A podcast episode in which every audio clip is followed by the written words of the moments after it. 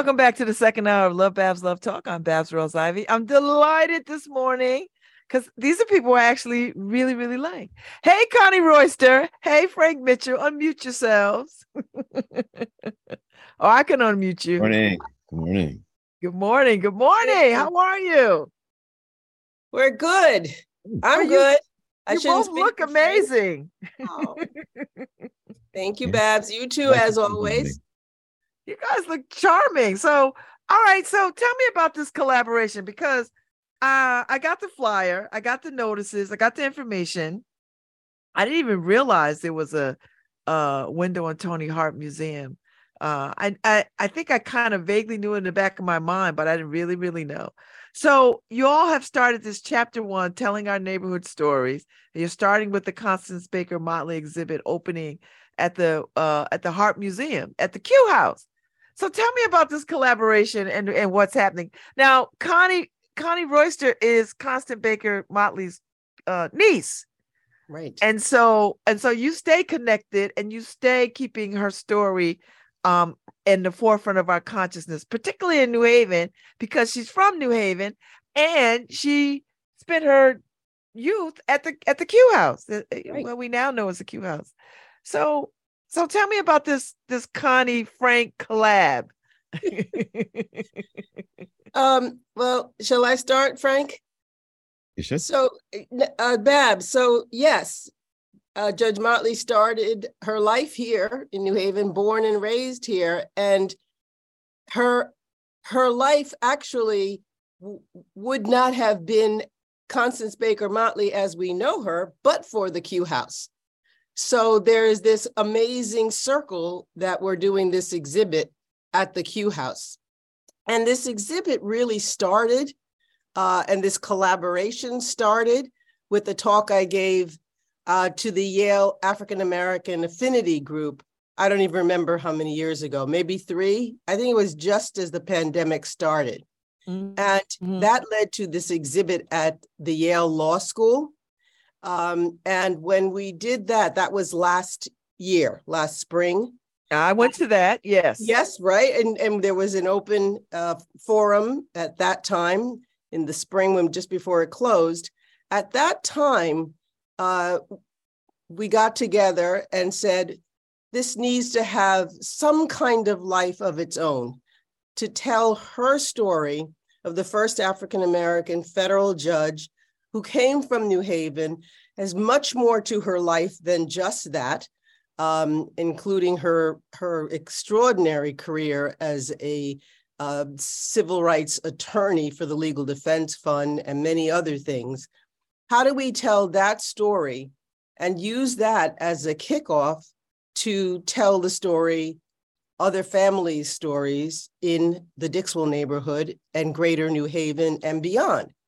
And the Community Foundation um, specifically the Vineyard Project and the um, what's it called, Frank? The uh, The Fund for New Haven Black Futures, I believe. yeah, the F- Black Futures Fund um, picked up on that and agreed to do do funding for what we now have. Frank and Frank, they hired Frank, the brilliant Frank Mitchell, to curate uh, and make this happen. And um, Frank has been uh, almost semi-resident at my house. um, putting this exhibit together, and I've I've just I've known Frank forever, but I've just loved working on this project with him to tell the story, the first Yeah. chapter. Yeah, Frank, so so why did you say yes? Like, what was it about this, Frank, that attracted you? Because I mean, I, I know of your work, I know how amazing you are, and you could do all kinds of things. Why'd you say yes to this? Uh, it's a great story. Constance Baker Motley is inimitable and so tightly linked to New Haven and to Connecticut. And plenty, it's sort of like the Amistad story. Plenty of people know the story, but more should. And so we're constantly in the process of reminding people and finding ways to connect who she was and all she did in her many facets to life in New Haven and in Connecticut, uh, which is you know what she did when she was alive. it was also a great opportunity to, to keep reminding people about the many Dixwell stories, the many New Haven stories that we haven't documented yet, and prompting people to think about what do they have in their attics and garages and in their closets and in their hat boxes, Babs Ross, that should be out so people can hear these stories and know who lives here, who lived here, get a sense of what life was like in the 70s and 80s and 60s and 50s. Those are periods we haven't documented well. We've got, you know, good documentation for the early 20th century, but you know, we don't have as great material for the times we actually all lived in. And so what we hope will happen because of this project is that more people will start thinking about what do they have in their house that they've held on to from their parents and grandparents that could help us to tell more of the stories of that part of the city, this part of the city. Um, Connie's family has been amazing because her mother kept a lot of stuff. Um, and because there have been bakers and roysters and motleys living in and around New Haven, it was possible to hold on to these incredible bits and pieces of history so that somebody could have them. And, and Connie's lucky enough to have them. And, and thank God she's willing to share some of that with us. Hmm. There are things that she's got in this family collection that don't exist in other places, other archives around the city of New Haven. So flyers from the 30s and 40s to promote grocery stores and dances and parties and community events that link New Haven to Waterbury and Bridgeport and Hartford and sort of documents sort of the connections between Black communities as they grew and emerged here in mid 20th century Connecticut as folks are coming in and adding to the folks who are here and building these networks. And those things, you know, they were printed on paper, which will fall apart after 30 years. And so it's just lucky that some of this stuff exists in Connie's archive. So we actually have the tangible evidence of people growing in these communities at that time. And, you know, we've got the oral history about it, but to actually see it in person is really, really incredible because it's not at the public library or at the Institute Library, maybe at the state library in some old box, but these kinds of things are really precious and it's amazing to have them. So, and other people probably have things like that in their basements and they just need to go down there and start looking. So that was a really important reason to take this project on. And I think because it's Constance Baker Motley, it, it it's a big enough name that it gets our attention. But everybody has things like this, and everybody could be contributing telling this story in New Haven and how Black residents who had been here for generations and newer Black residents helped to shape and change that part of the city and the city generally. And, and we need to document those stories and keep telling those stories, particularly now as places are saying you can't tell these stories anymore. These things didn't happen. So having the exhibitions, having people talk about them in public, having them in documentaries and in these public places, you know, refutes the idea that you know, people just showed up or these things didn't happen. Yeah, because they did. So, Connie, this is very personal. How do you feel about airing very personal objects and artifacts and letters and things and whatever have you? I mean, it's very personal. How do mm. you how do you how do you feel about that? How does the family feel about this? Well, I think that my mother um, and also my aunt Edna Carnegie was also a saver. Um, and she actually, when she died, I gave um, her archive to the um, African American Cultural Center. Um, so there, there's still pieces of that um, there. Uh, I don't think they would have saved this stuff um, if they didn't mean it to have relevance, um, both to the family and to history.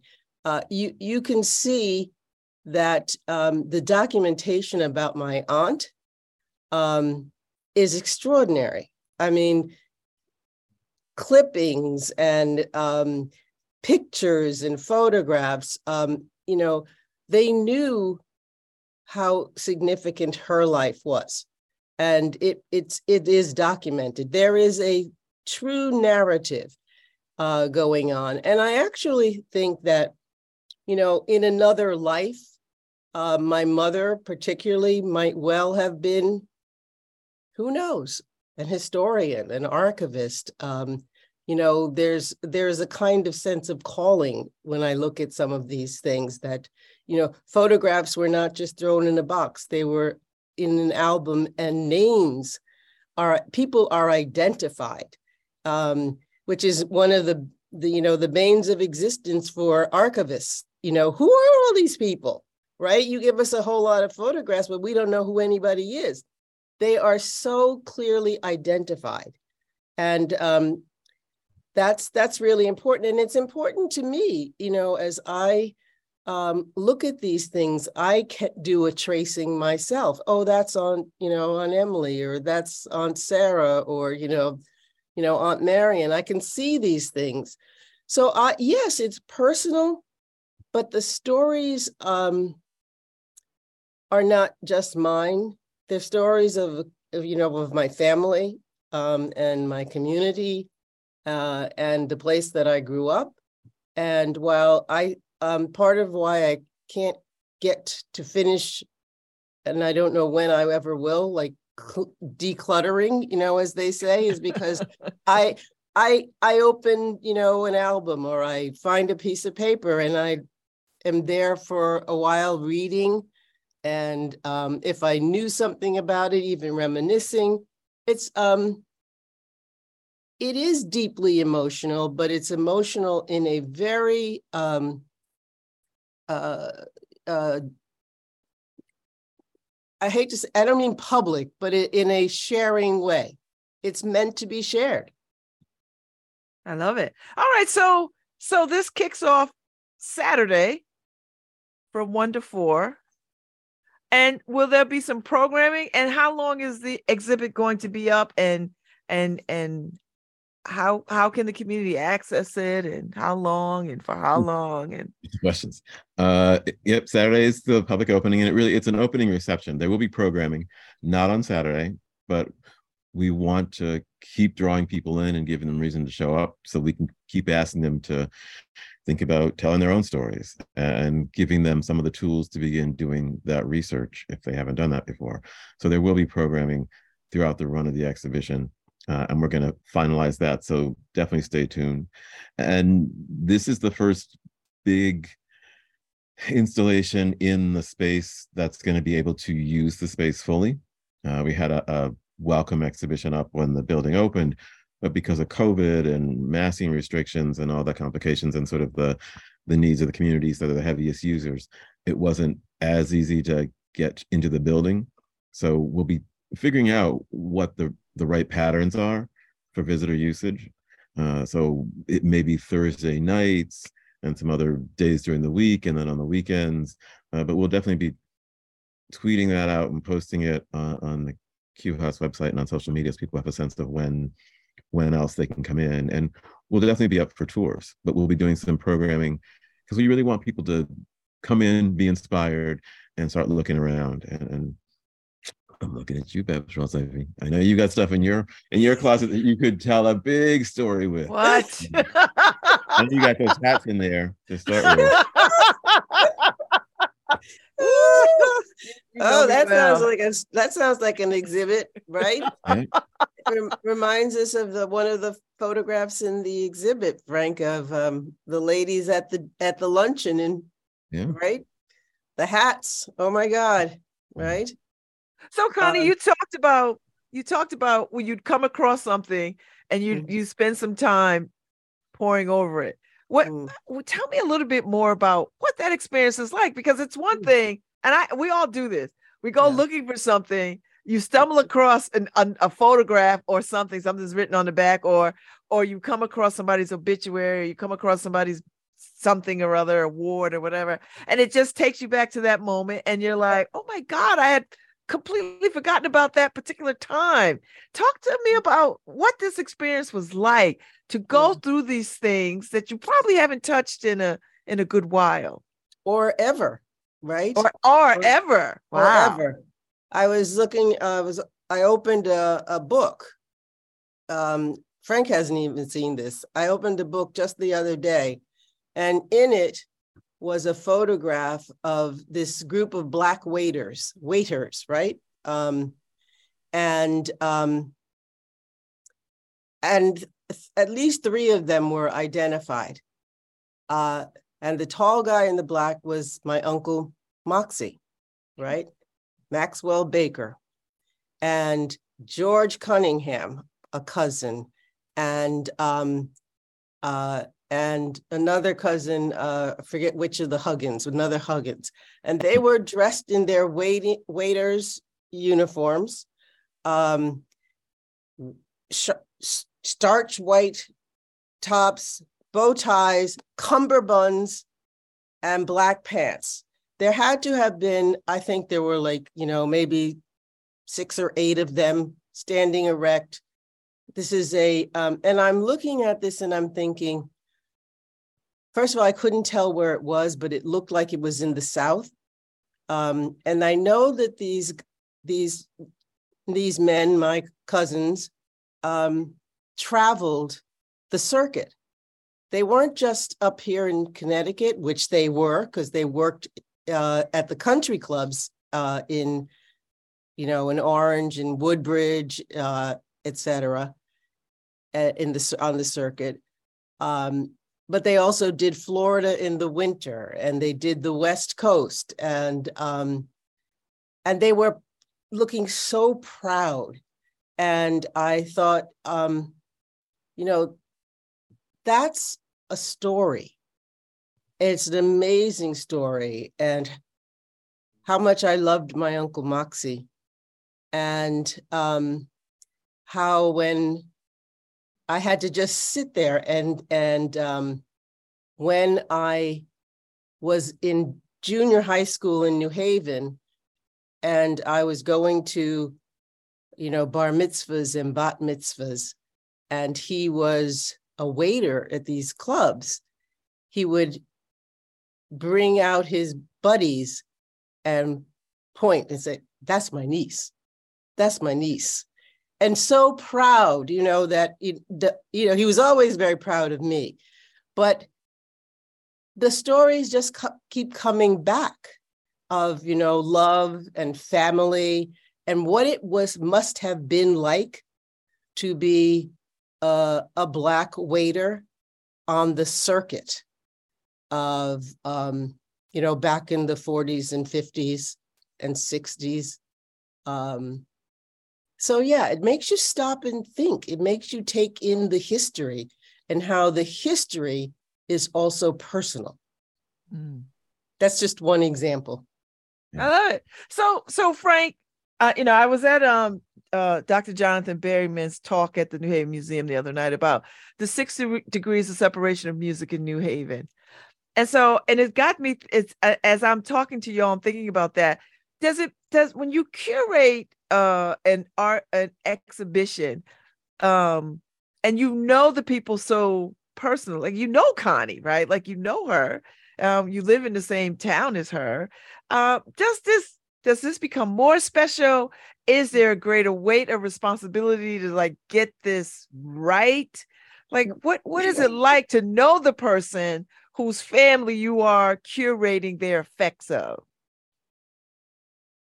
uh, it, it, it feels the same it because you're always working on a good project you're always working with an artist or somebody who you trust and believe in and want to do the best work with so in this case it's that same sort of relationship. It's someone that you know and trust and want to do the best work with.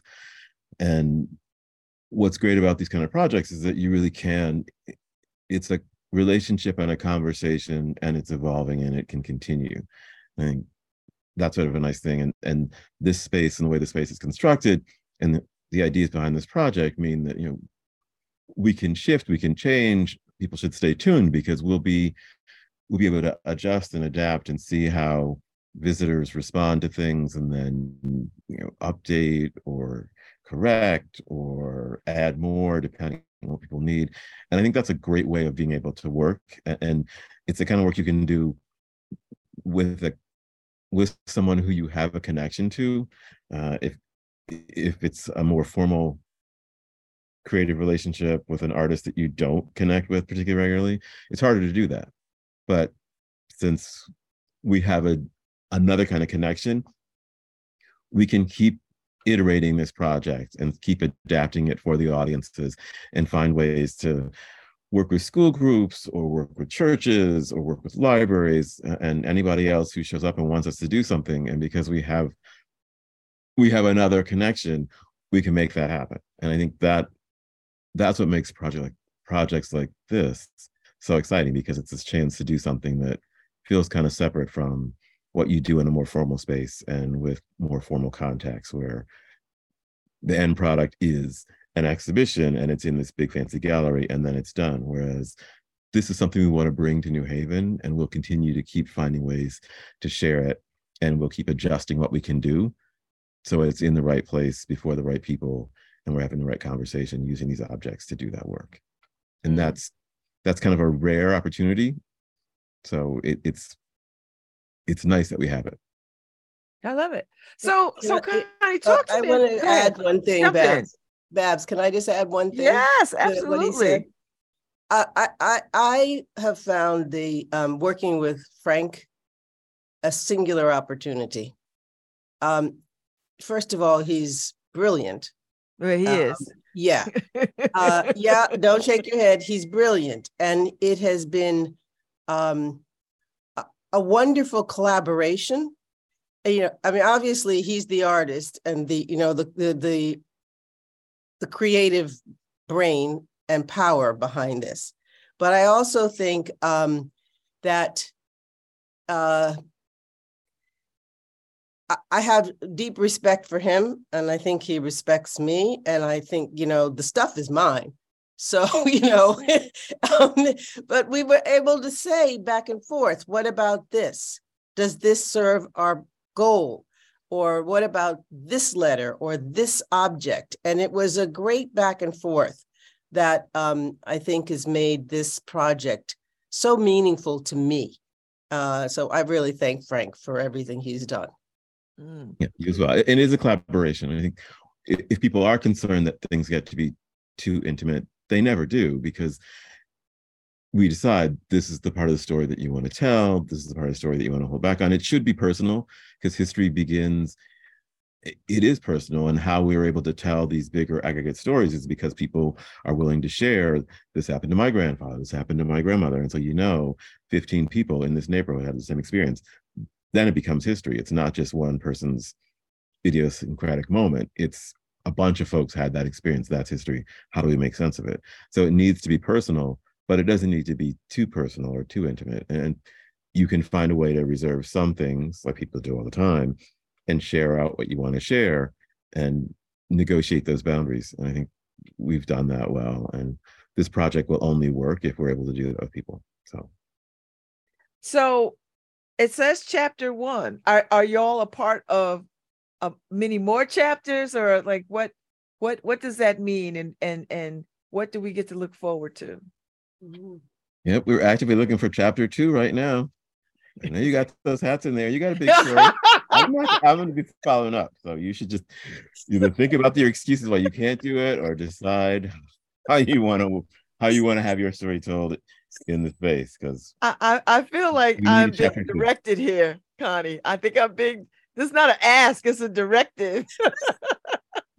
there are many stories to be told. I, you know, and I think um that Frank's right. I mean, this is this is the big, you know, the beginning. It really is chapter one, and the whole point was, uh, I think initially, uh, the thought was, oh, this is going to be all about Judge Motley, and you know, the thing is, no, it's not all about Judge Motley. It's about the the many many stories that have that have to be told. This is a kickoff, you know, an inspiration um, to that everybody has a story.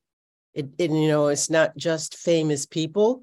Um, she has you know she had uh, you know eight other is that right? Eight other brothers and sisters, and you know and they each had a story right and some of them are in this this exhibit you know and some of them aren't um, and it really was an encouragement to every other everybody else in the community uh, as frank said you know to go in the attic and to go in the uh, you know in the garage. But also for right now as you're cleaning up or you know moving and downsizing don't throw stuff out and save what you have right now. Think about think about the present for your grand and you know the people to follow mm. so was there anything uniquely surprising that either one of you found out about during this ex- eh, pulling together curating this exhibit that you didn't know before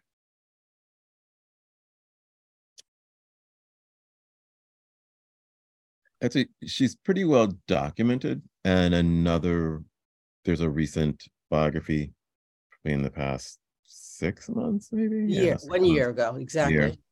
Mm-hmm. So uh, a lot of that has been covered. Uh, one of the things that I really liked about looking at the material that Connie has is it really is much more family material. So her there's a Bible, an embossed Bible to her. There's a, an amazing uh, early edition of the um, Ebony Date with a Dish cookbook. Uh, so all these things that feel like they were part of her her daily life that didn't show up as much in the press, although she really was well covered in the press. Ebony magazine loved her, Jet magazine loved her. I mean, she she was pretty unique. There wasn't anybody else like her. She was sweet generous in that regard. So she got good, coverage, and people found a way to kind of put her into a bunch of different categories, pop cultural categories. So, following her New York career when she's uh, a borough president and going to lots of big glamorous events at New York hotels and sort of being photographed and showing up in Geri Major society, uh, but also uh, filing legal briefs and uh, judicial articles. So living in those worlds that would make her kind of a rock star for uh, a national black public, but also taking seriously her responsibility to be a judge and to be seen as credible amongst her peers and sort of how she negotiated that. And it, you sort of know that, but it's nice to see evidence of it uh, in her daily life and her artifacts. Mm. Yeah, I think for me, um, one of the other things Frank's Frank's mentioning is that um, all those all those magazines, all those jets, all those ebonies, um, they've all been saved. I mean, I, I have them. I mean, you know, and um, you know?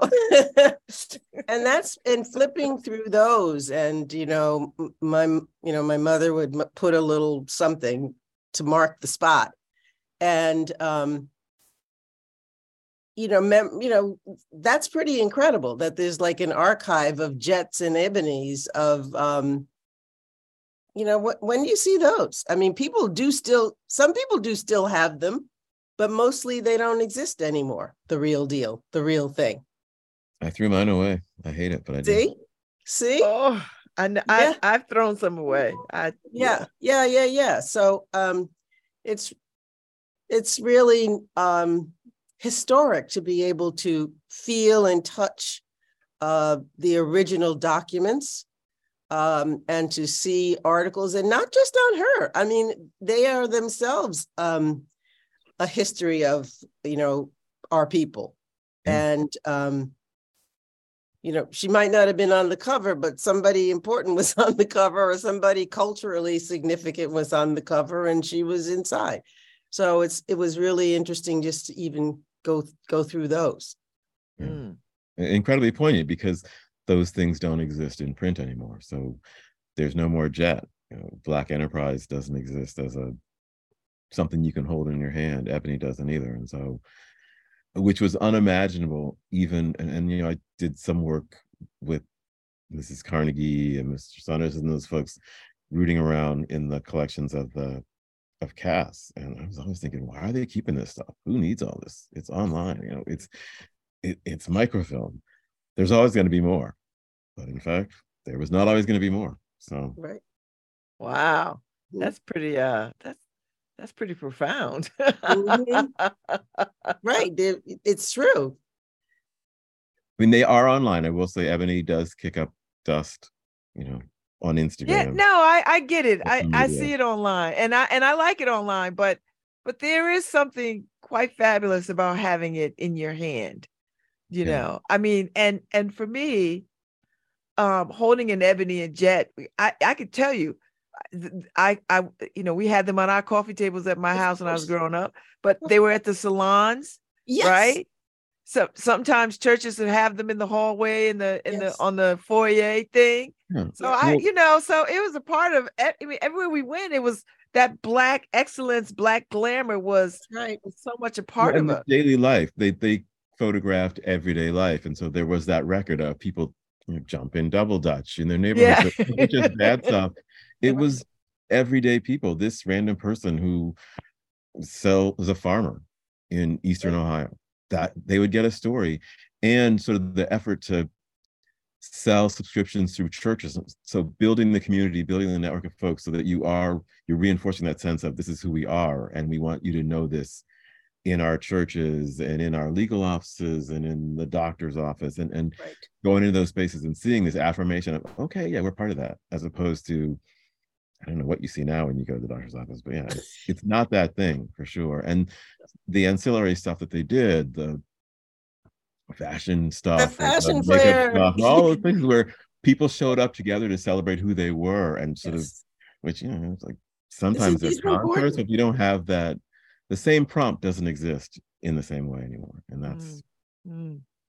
Well, a the lot. exhibit. Oh, I'm sorry. Go ahead. no no i'm good The exhibit is uh telling our telling our neighborhood stories, chapter one, Constance Baker Motley exhibit. And it is opening Saturday, March 4th, uh, from one to four. You can go and see all these things. And I take it you two will be on hand uh to greet people and to talk a little bit about what we're looking at and what we're seeing. Definitely. Yep. Yes, definitely. I'll be there. Okay. Um, and I- I, I look forward to seeing many folks, um, relatives, friends, new friends, making new friends and encouraging people to, you know, do what we just did, Frank and I. yeah okay. reminisce Well, thank y'all for being with me this morning. I enjoyed this. I'm glad I had opportunity to talk to y'all about this before the exhibit, before I before I step in to see the exhibit on Saturday afternoon. So I Always appreciate pleasure. y'all. Always, it's always a pleasure to see you, Connie. Yes, Miss Lovely to Thank see you, you. Frank Mitchell. I'll see y'all Yeah. soon. Thank, you so you. much for this Thank you. opportunity to talk with y'all about this wonderful exhibit. Thank you. I'll see y'all. Have a good weekend. You too. We'll be busy, but yes. All right, Harry, it's our weekend. We are on our way out. Y'all be safe out there. The weather is going to be challenging tonight and tomorrow. So y'all be safe. And uh, I will talk to y'all on Monday. And I'll catch y'all at the Q House on Saturday. Hi, this is Babz Rawls Ivy from New Haven, Connecticut.